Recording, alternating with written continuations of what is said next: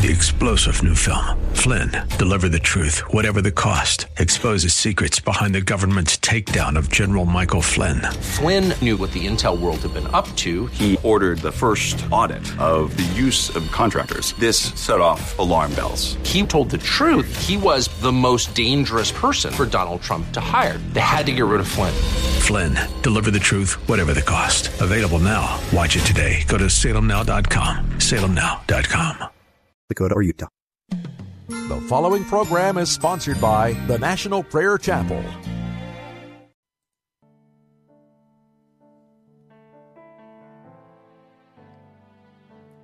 Come thou fount of every blessing, tune my heart to sing thy grace. Streams of mercy never ceasing, call for songs of loudest praise. Teach me some melodious sonnet sung by flaming tongues above. Praise the mount I'm fixed upon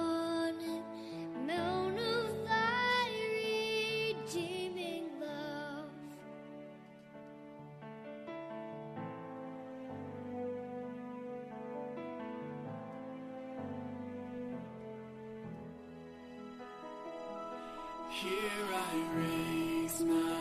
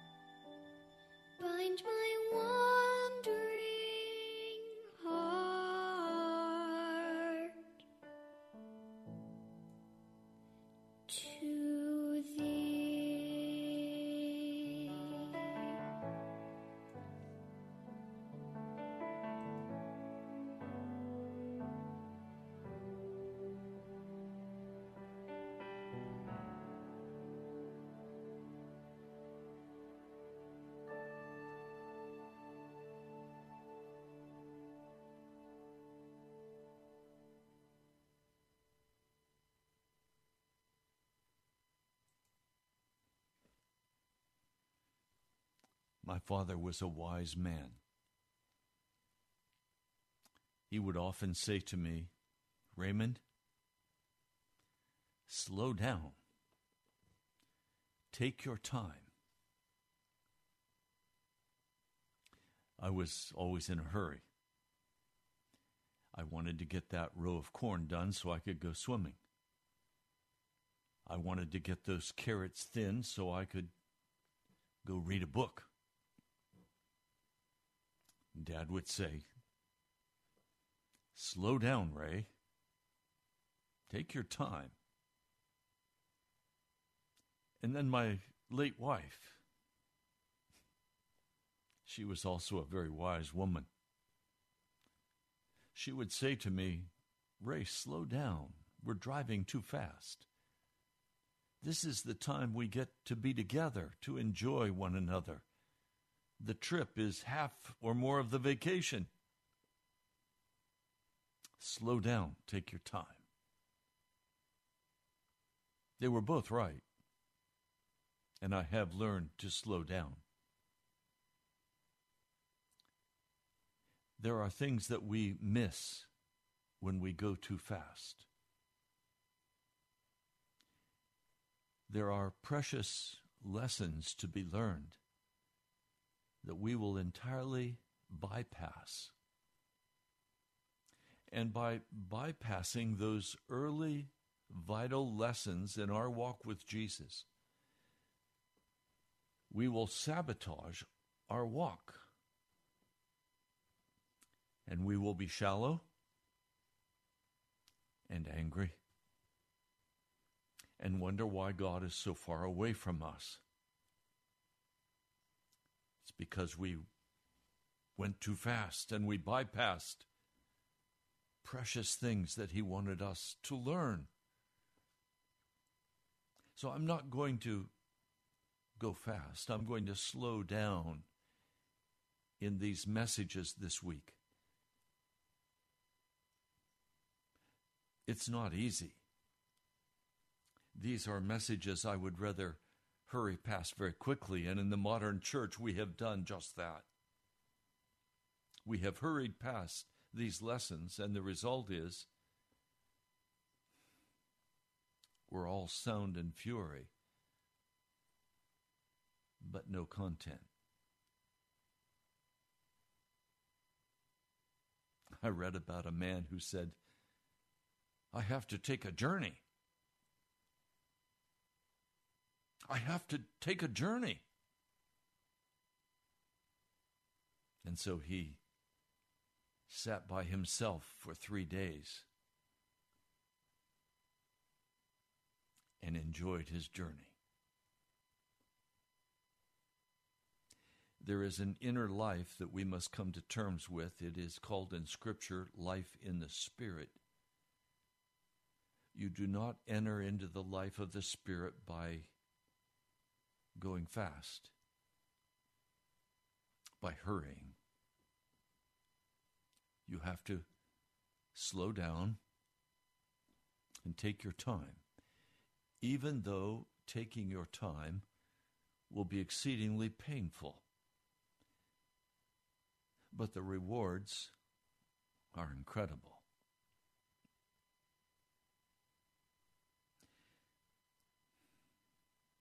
In the modern church, we have made the mistake of teaching people Jesus loves you just the way you are. All you have to do is accept Him, and you can enter into salvation. It's a free gift. No, that's the modern fable. It's not biblical. It's not what the scriptures teach.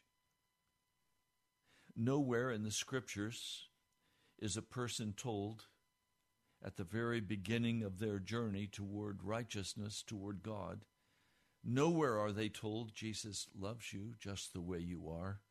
Here, say this little sinner's prayer and, and repent, and you'll be saved. I confronted a man yesterday about his sin. He had done some things that had displeased God.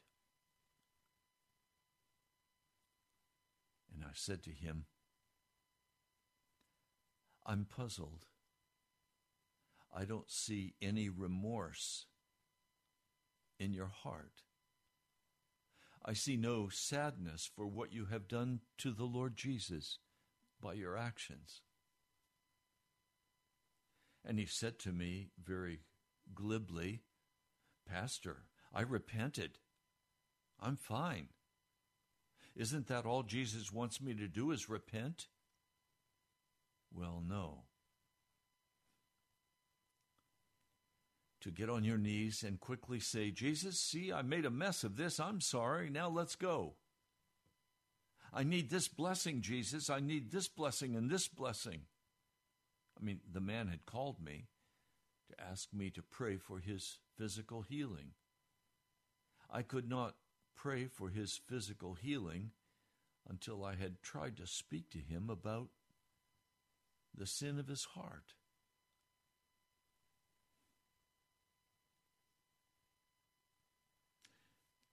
There's a scripture I want to share with you. Let me see if I can find it for you very quickly. Oh, here it is.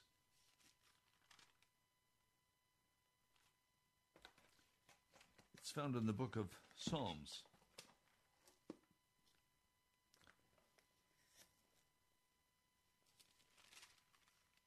Psalm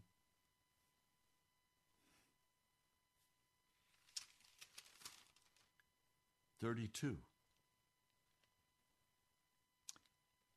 Blessed is he whose transgressions are forgiven, whose sins are covered. You recognize that in the Old Testament, a man's sins could be covered but not removed because sins were not removed until Jesus died on the cross. And then his blood retroactively covered the old covenant people and remove their sins. Blessed is he whose transgressions are forgiven, whose sins are covered. Blessed is the man whose sin the Lord does not count against him, and in whose spirit is no deceit. Pardon me. When I kept silent, my bones wasted away through my groaning all day long. For day and night your hand was heavy upon me. My strength was sapped as in the heat of summer. And then I acknowledged my sins to you and did not cover up my iniquity. I said, I will confess my transgressions to the Lord. And you forgave the guilt of my sin. Therefore, let everyone who is godly pray to you while you may be found. Surely, when the mighty waters rise, they will not reach him. You are my hiding place. You will protect me from trouble and surround me with the song of deliverance.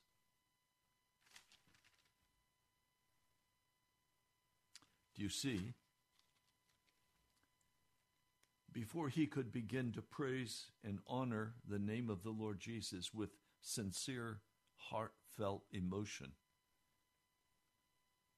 He had to stop being silent about his sin.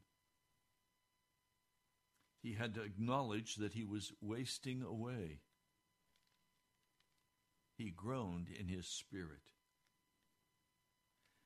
He acknowledged that the hand of the Lord was heavy upon him, that his strength was gone. Finally, he acknowledged his sin.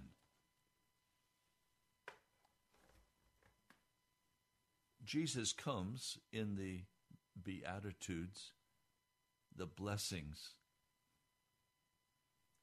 These are not the blessings that the world would recognize, these are the blessings of the Spirit. And they begin Blessed are the poor in spirit, for theirs is the kingdom of heaven.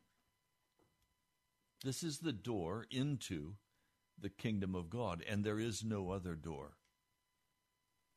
There is no be happy door that does not first begin with an acknowledgement, a recognition, and a feeling of the crushing poverty of spirit that is within you.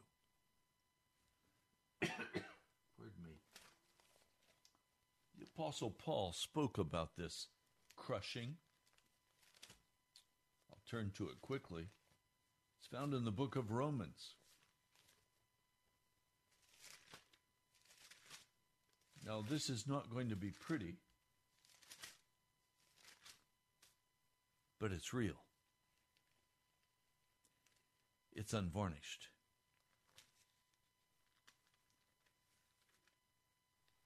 Let me read for you.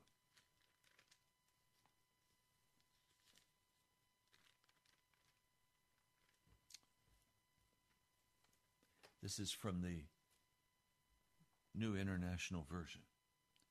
Romans, the third chapter. Jews and Gentiles alike are all under sin. There is no one righteous, not even one. There's no one who understands, no one who seeks God. All have turned away and have together become worthless. There's no one who does good, not even one. Their throats are open graves, their tongues practice deceit. The poison of vipers is on their lips. Their mouths are full of cursing and bitterness. Their feet are swift to shed blood. Ruin and misery mark their ways. In the way of peace they do not know. There's no fear of God before their eyes. Now, this is a description of every human person. And until we come to terms with this description of the human condition and acknowledge that that is indeed who I am, we will not be in touch with the grinding poverty of our spirits. The, the entranceway into the kingdom of God is a true acknowledgement and feeling and understanding in the depths of our heart the absolute grinding poverty of our life, of our spirit. This is not easy. I've wept many times over that passage. And at first I said, No, no, no, no, no, no, no, no, no. That's not who I am. I do seek after God. I do want Jesus. But that's not who I am naturally. That's who I am because the Holy Spirit is called after me. That's not mine. I have to begin to take the time to just sit in the presence of God and let Him search my heart and deal with my pride. I have to take that time to, to humble my heart before Almighty God and recognize that He is utterly unlike me in my natural self. A man naturally given to sin and darkness and anger and bitterness and hatred and sexual uncleanness and every other wicked thing. That's the natural heart that I had before Jesus came and transformed me.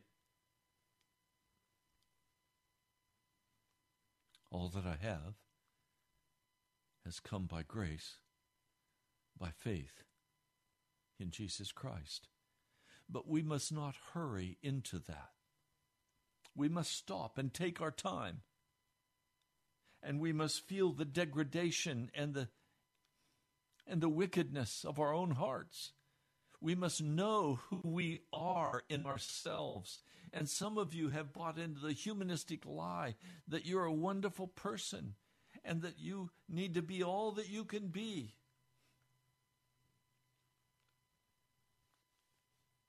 Some of you have bought into the lie of the Course in Miracles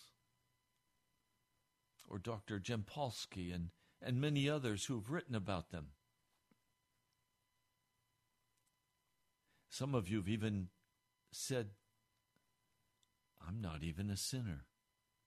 Spirit is pure and, and clean. Like the agnostic would say, I'm not a sinner. Yes, we are. As one dear woman said to me, Pastor, I'm sorry. I've been a good person all of my life. I'm not a sinner. I said, Dear sister, you are a long way from the kingdom of God. I've been there too.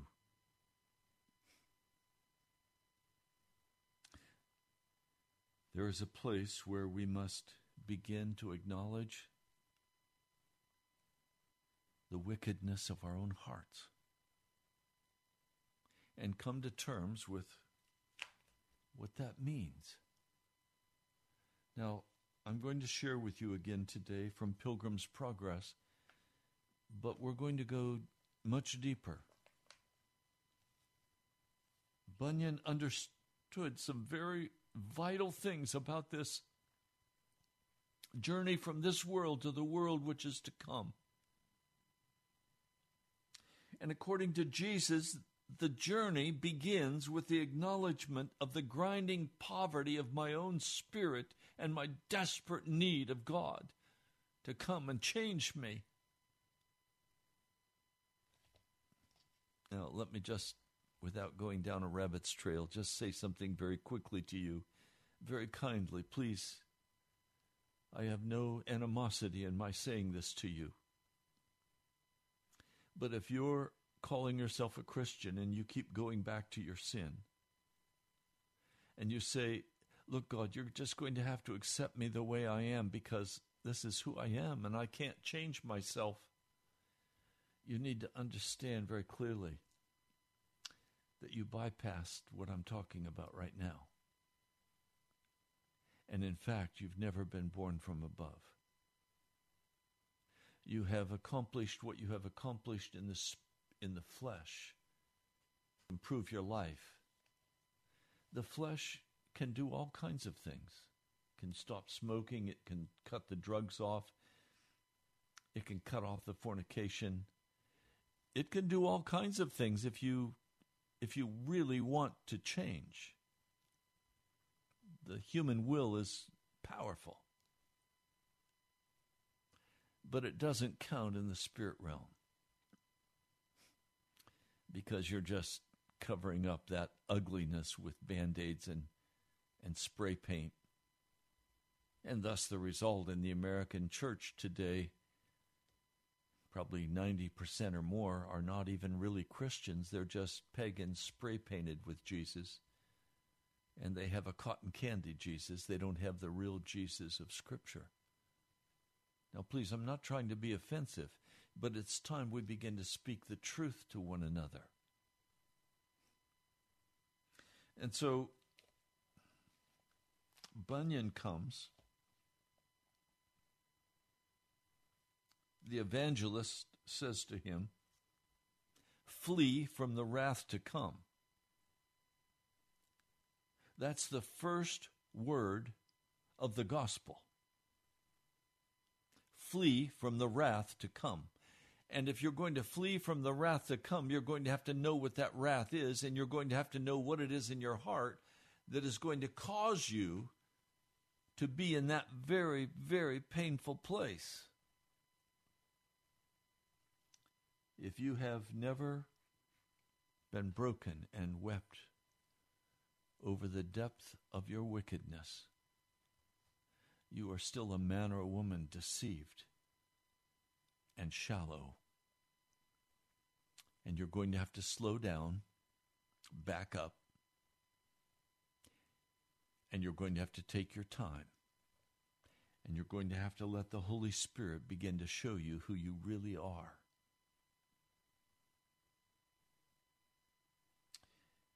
Evangelist points him toward a distant shining light. I saw in my dream that the man began to run. He'd not run very far from his home when his wife and children, realizing what was happening, cried out after him to return. But the man put his fingers in his ears and ran on crying, Life, life, eternal life. So without looking back, he fled toward the middle of the valley. The neighbors also came out to see what was going on, and when they saw who it was running, some mocked him, others yelled out threats and some cried after the man to return. Among those were two who decided to bring him back by force. The name of one was Obstinate, the name of the other, Pliable. Now, by this time, the man was a good distance away, but Obstinate and Pliable were determined to pursue him, which they did. Soon they caught up with him and asked him, Why have you run away? Why have you run after me? To persuade you to come back with us. But that's not possible, the man replied. You live in the city of destruction, the place where I was born, and I believe that if you stay in that city, you will soon die. And you will sink lower than the grave into a place which burns with fire and brimstone. Please consider, good neighbors, come along with me. What? said Obstinate, and leave our friends and comforts behind? Yes, said the fleeing man Christian, for that was his name, because all that you leave behind is not worthy to be compared with even a little of what I'm seeking to enjoy. And if you will come along with me and not give up, we will both be blessed with treasures to spare beyond anything we can imagine. Come along with me and see if I'm telling you the truth or not.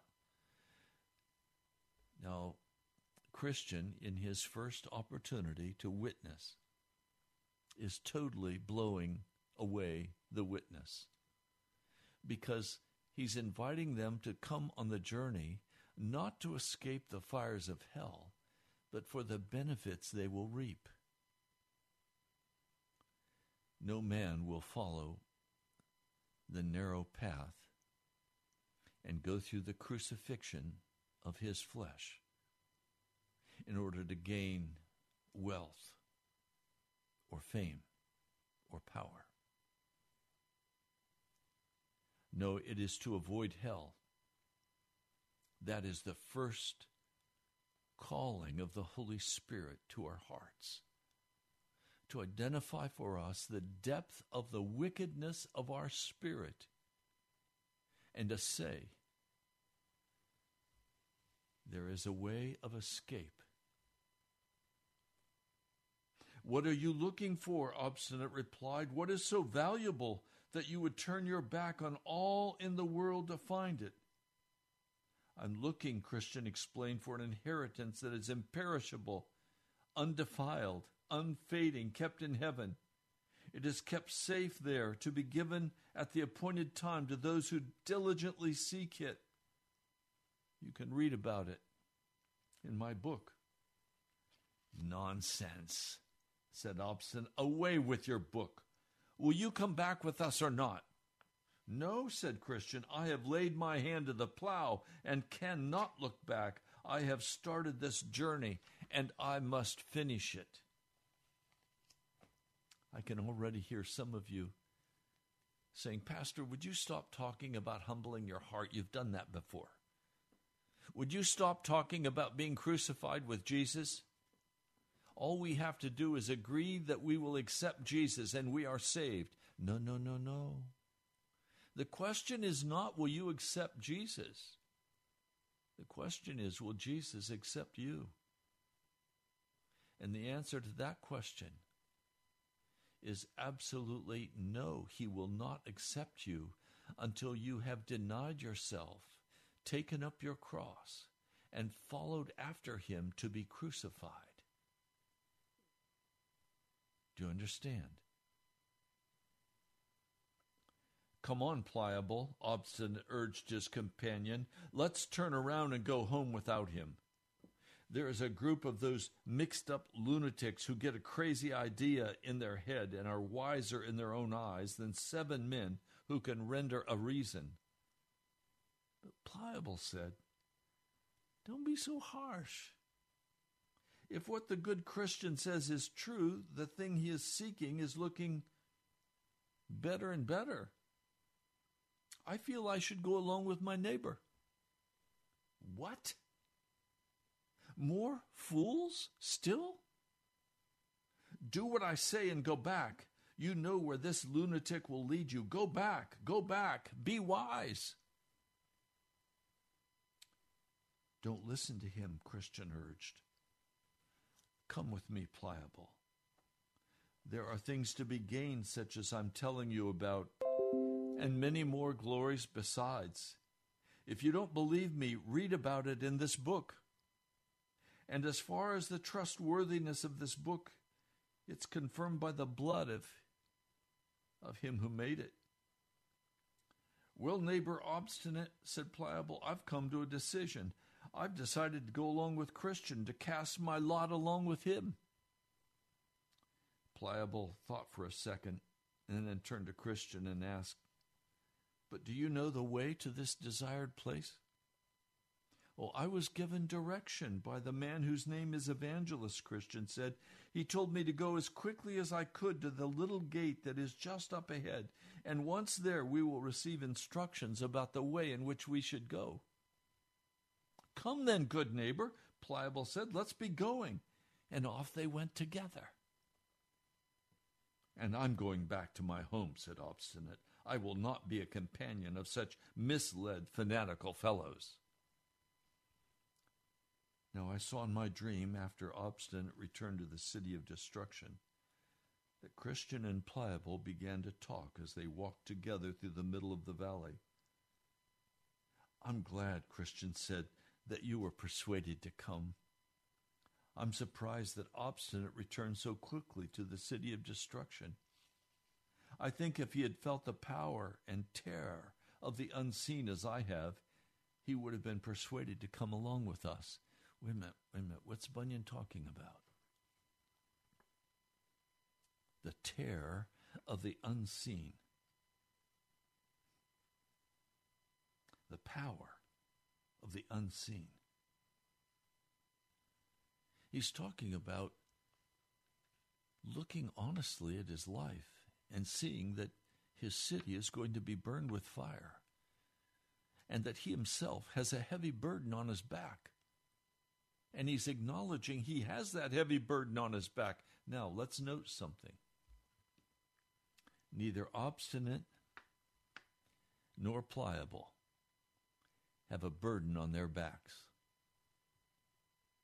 No one will make the journey to heaven who has not experienced that heavy burden on their backs and dealt honestly with the fact that the burden is their own sin, their own utterly wicked heart, perverted, filthy, dirty, profane, full of all kinds of bitterness and anger and hurt. They don't have that burden on their back. They've not done the work. Obstinate and pliable are very much like people who run after Christians and then, like pliable, even say, Okay, I'm going. I'll be a Christian. But they're there for the loaves and the fishes. They refuse to deal with the truth of what their heart is. They ref- refuse to acknowledge how deep their sin root goes. And so it's never removed from them. And when the going gets tough, they cave and they head back home. Or they stay in the welcoming church where God loves them unconditionally and promises them salvation in the midst of their sin. That's why the church today is scorned by the world. It's why we're in such trouble in America, because the church lost its saltiness. There's no bite, there's no fire, there's no brimstone, there's no terror of what is to come.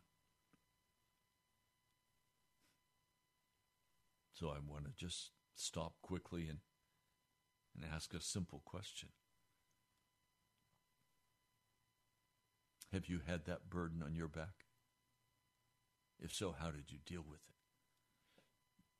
Did you did you take some cheap grace and say, "Oh, by faith my burden is gone and I'm good to go and I'm on my way." And then in the church you're full of pride. The greatest sorrows of my heart I have received from people who called themselves Christians. I've been treated, frankly, much better by pagans than I have by those who call themselves Christians, professing love and friendship and family until the going gets tough. And then the shallowness and the bitterness of their heart, the pride, the condescension, it all comes streaming forth out of their mouths and out of their hearts. No curiosity, no compassion. It's easy to have compassion if, in the having of compassion, I can prove that I'm better than you are. What?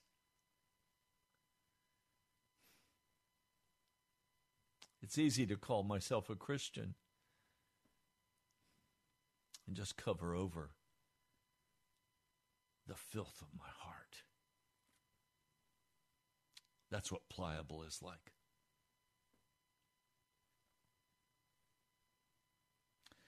So they talk about the crowns of glory. They talk about the purity of, of what's coming. And Pliable says that's that's sounding very pleasant. There'll be neither crying nor sorrow, for he who is owner of that place will wipe all tears from our eyes. And what company shall we have there?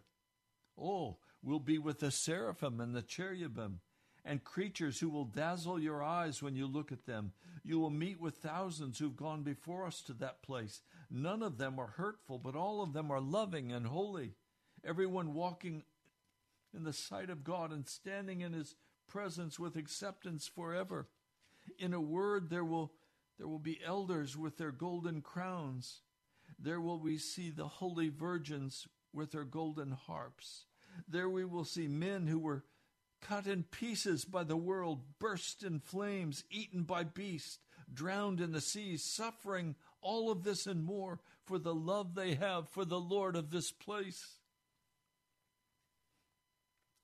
And everyone in that place is clothed with immortality, as with a robe. Hearing about all of this is enough to excite my heart, Pliable said. But are these things to be enjoyed by anyone? What do we have to do to share in these things? The Lord Christian replied, The governor of the country has recorded in this book that if we are truly willing to have it, he will give it to us freely. Well, my good companion, I'm glad to hear about these things. Come, let's let's hasten our pace, Pliable replied.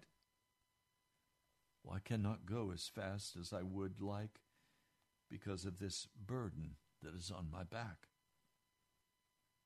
Now I saw in my dream that just as they finished talking, they came near to a, a miry swamp. It was in the middle of the valley. Then suddenly both Christian and Pliable who were not paying attention to where they were walking, fell into the swamp. The name of the swamp was Despond. They wallowed there until they were both completely covered with mud. Christian, weighed down by the burden on his back, began to sink. And Pliable said, Oh, neighbor, Christian, where are you now? Honestly, said Christian, I don't know.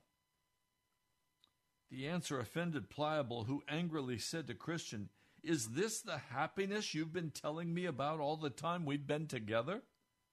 If we have this much difficulty at the beginning of our journey, what way may we expect now and at the end of our journey? If I get out of this swamp alive, you will have your brave country that you're so fond of talking about without me.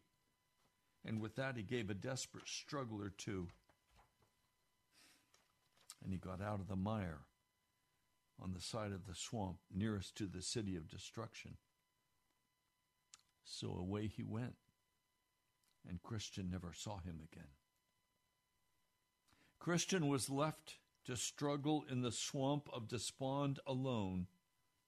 In spite of the difficulty, Christian still tried to get to the side of the swamp that was furthest from the city of destruction and nearest the narrow gate. He finally reached the edge of the swamp, but he could not, no matter how hard he tried, lift himself out of the swamp because of the heavy burden that was on his back. Just then I saw in my dream that a man whose name was Help came to him and asked, What are you doing here? Sir, said Christian, I was told to go this way by a man called Evangelist, who directed me also to the narrow gate so that I would escape the wrath to come. And as I was going there, I fell asleep. I fell in here. But why didn't you look for the stepping stones? Help asked. I was so frightened that I stepped the wrong way and fell into the swamp. Here, Help said, Give me your hand. So Christian gave him his hand, and he pulled him out, set him on solid ground, and told him to go on his way. Going over to the man who'd pulled him out of the swamp, Christian asked, Sir, since this swamp is right between the city of destruction and the narrow gate, why hasn't someone filled this swamp so that travelers could walk over it safely? This miry swamp, Help replied, cannot be filled or repaired. It is the low spot which collects all the scum and filth that goes along with conviction for sin. That is why it is called the swamp of despond. When a sinner is awakened to his lost condition, then doubts and fears and discouraging apprehension swell up in his soul along with other miseries, which all get together and settle in this swamp. That is why the ground is so bad in this place.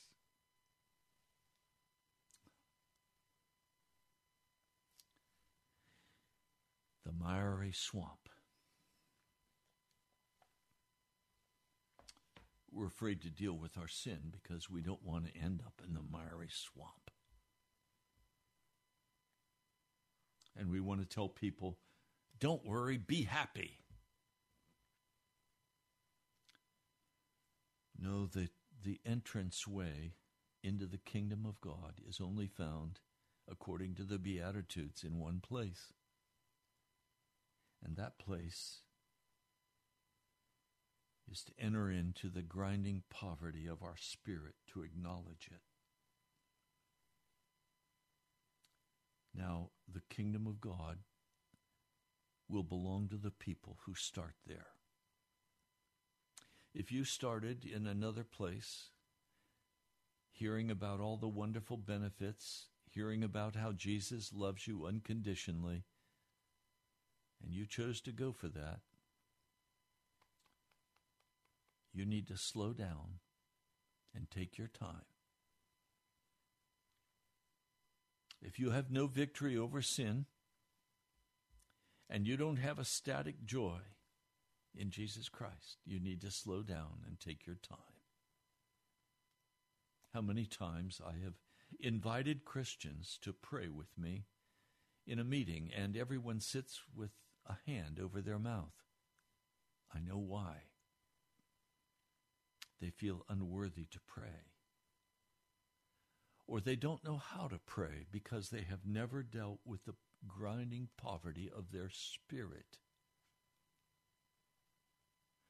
Now, all of us have experienced very painful trials, sorrows. My father have both passed on to be with Jesus, and I've been left alone. My precious wife, Jan, after 20 some years of marriage, died of cancer. I feel like I died when she did. A desperate sorrow. Financial reverses, money stolen, being rejected by people I love dearly, being scorned by them, by being ridiculed by them, being judged, castigated, sorrows. None of those sorrows are what this grinding poverty of spirit is about. This is not about them. It's not about outside, it's about what's inside of me. And that's what must be dealt with. The next beatitude is Blessed are the ones mourning, for they will be comforted. Yes, I have mourned over the loss of loved ones that were very precious to me. I have most recently wept over a precious woman.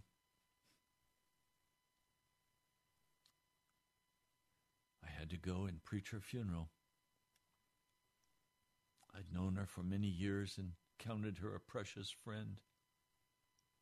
And frankly, the tears flowed down my face as I preached that final sermon, talking with the crowd about what her beliefs were about Jesus, for she was a Christian.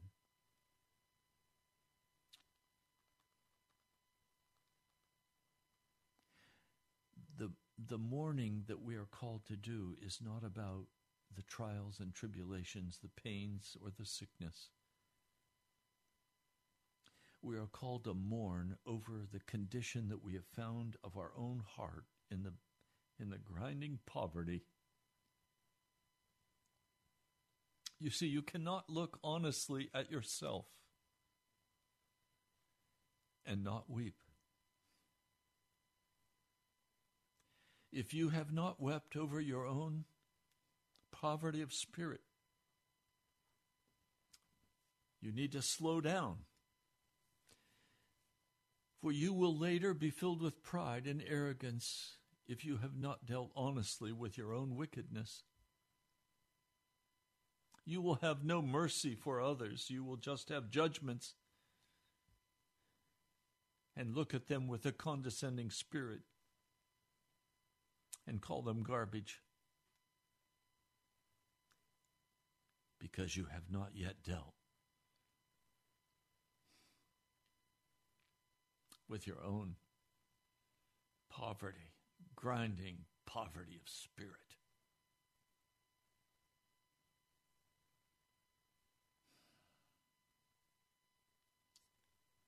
We're almost out of time today. We're going to come back tomorrow and talk about the miry swamp. And we're going to talk about what it's like to mourn over our over our own wickedness. Don't think that you can simply say a quick prayer to Jesus. Please forgive me for that fornication. Please forgive me for that pornography. Please forgive me for that rage and anger. Please forgive me for whatever the sin happens to be. And think that God will even begin to forgive you. Are you kidding me? You're going to have to go back and take your time and deal with the root of that issue. You're going to have to mourn over your sin. I urge you in preparation for tomorrow, read Psalm 51. Let the Lord begin to deal with you. Sit down somewhere undisturbed. Have a conversation about whether you've really dealt to the bottom of the wickedness of your heart. Don't be afraid of it. No man can be saved by his own power or his own strength. But we have to know where we're coming from. See, a man won't pray if he's never looked at his own wicked heart.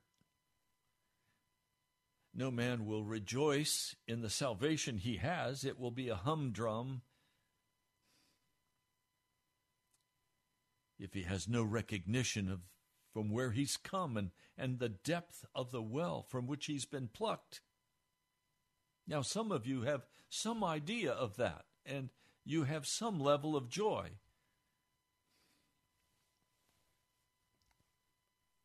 But if you have not yet received the fullness of the baptism of the Holy Spirit, you need to go back. You need to take your time. Don't hurry. Take some notes. Ask yourself who have I hurt? Who have I been condescending toward? Who have I cut off? Who have I called garbage? Do you think you're not garbage?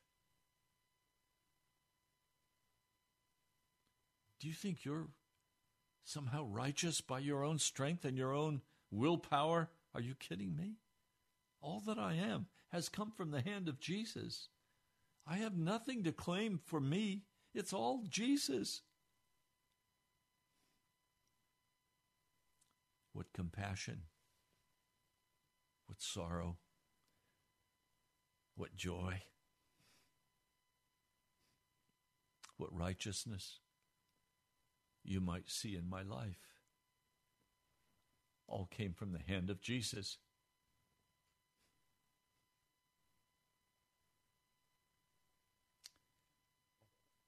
Well, we're out of time.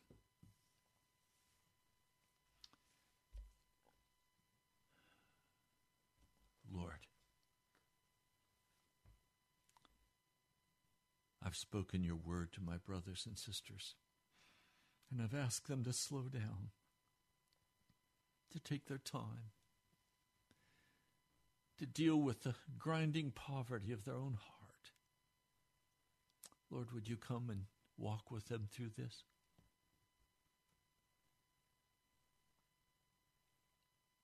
And would you teach them how to mourn? I thank you, Jesus. I pray in your name. Amen. Now, I told you yesterday that we were $1,740 short yet for radio for this month. And then this morning, uh, a note came with a gift of $330. So you do the math, that's where we're at. I'm waiting on Jesus. I know He wants this broadcast to continue, and so I stand by faith that He will move in your hearts to give as He chooses to have you give.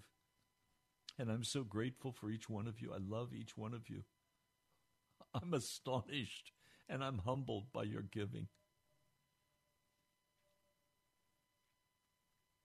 I'm humbled by your giving. I thank you. You can give by going online to nationalprayerchapel.com. Or you can give by writing to me. It's on the web page as well. My brother, my sister, we're out of time. I love you. God bless you. I'll talk to you soon.